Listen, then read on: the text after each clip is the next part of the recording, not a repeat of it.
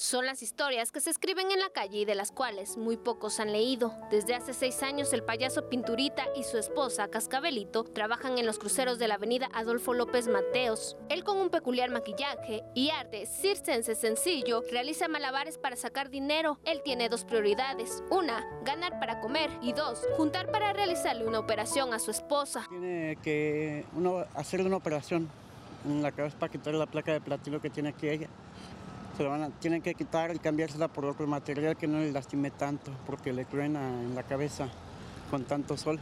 Por eso la dejo aquí sentada, porque no puede estar en el sol mucho tiempo. Que no se burle de la gente que trabaja en la calle, porque no saben eh, por el, el motivo que están trabajando en un crucero. Él y ella llegan de 6 de la mañana a 6 de la tarde. Las inclemencias del tiempo no importan cuando hay necesidad. Es lo mismo el frío que calor o lluvia. Apenas juntan al día 150 pesos. Hoy con la pandemia ya casi nadie les regala una moneda.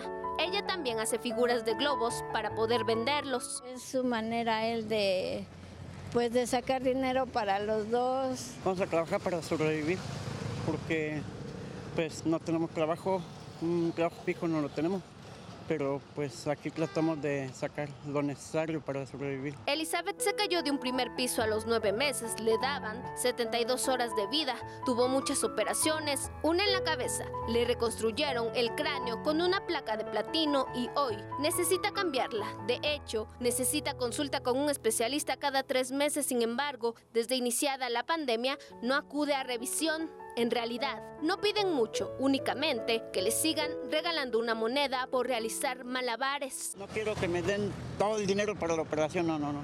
Que me sigan apoyando con lo que más puedan. Es todo. Con imágenes de Shanit Cerqueda, para Mega Noticias, Sadie Sánchez.